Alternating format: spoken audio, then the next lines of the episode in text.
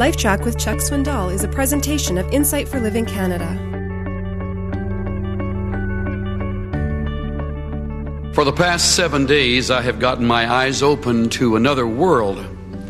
I haven't been alone in that experience. A number of our pastoral staff members and wives were, were with me as we concentrated our time, energy, and attention on a rather sizable group of ministers and their mates. It was a time of, um, of a great reward, and it was quite revealing, quite honestly. It was also a time of real draining of, of energy. And um, I must admit, there were occasions when it was a bit discouraging. We listened to stories of great success and, and uh, joyful experiences as God had given his blessing and his growth and his favor to certain ministries.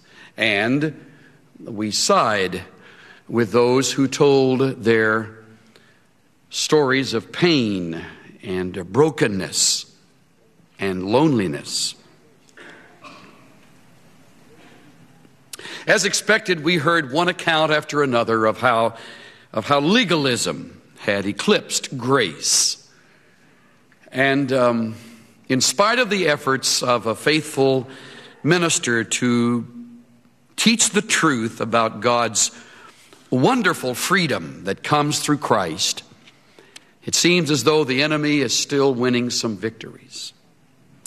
Matter of fact, the last morning we were together, Cynthia and I having breakfast, one of the men stopped by to express gratitude to all of us who had participated in the leadership of this uh, pastor's conference, and he, he said, as he requested prayer for his future in, in the church that God had led him to lead, he said in years past he had begun to, begun to see the grace of God.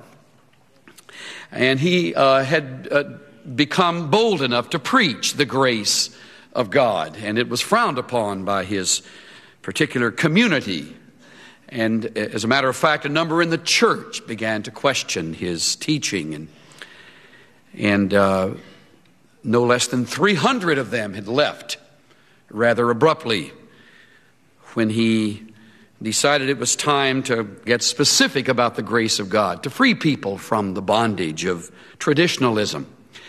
Those 300 left not because he was in doctrinal error or because he was morally defecting from the faith, but rather because he announced publicly it would now be all right for Christian women to wear pants.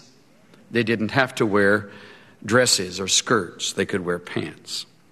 He lost his choir some years later, along with all those in music leadership, when he permitted the singing of new songs, one of which was the great piece, Majesty. That was just too much for some of them, and they left. Yes, our hearts were broken over stories like that. Not all of them were that dramatic. Um, uh, our theme for the conference was a time to renew your joy.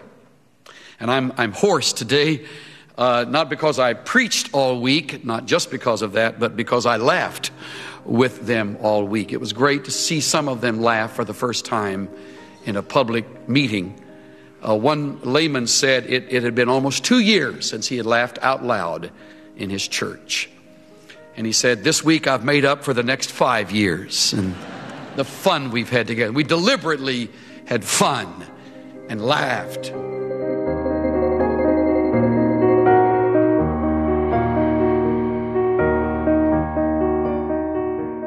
There may be people in your life who are causing conflict and tension, even though you seek peace. Take it first to God in prayer. Refuse to retaliate or take revenge, and then trust God with the outcome. This is Steve Johnson of Insight for Living Canada. Listen to more of Chuck Swindoll's LifeTrac messages at lifetrac.ca. LifeTrac, where life and truth meet.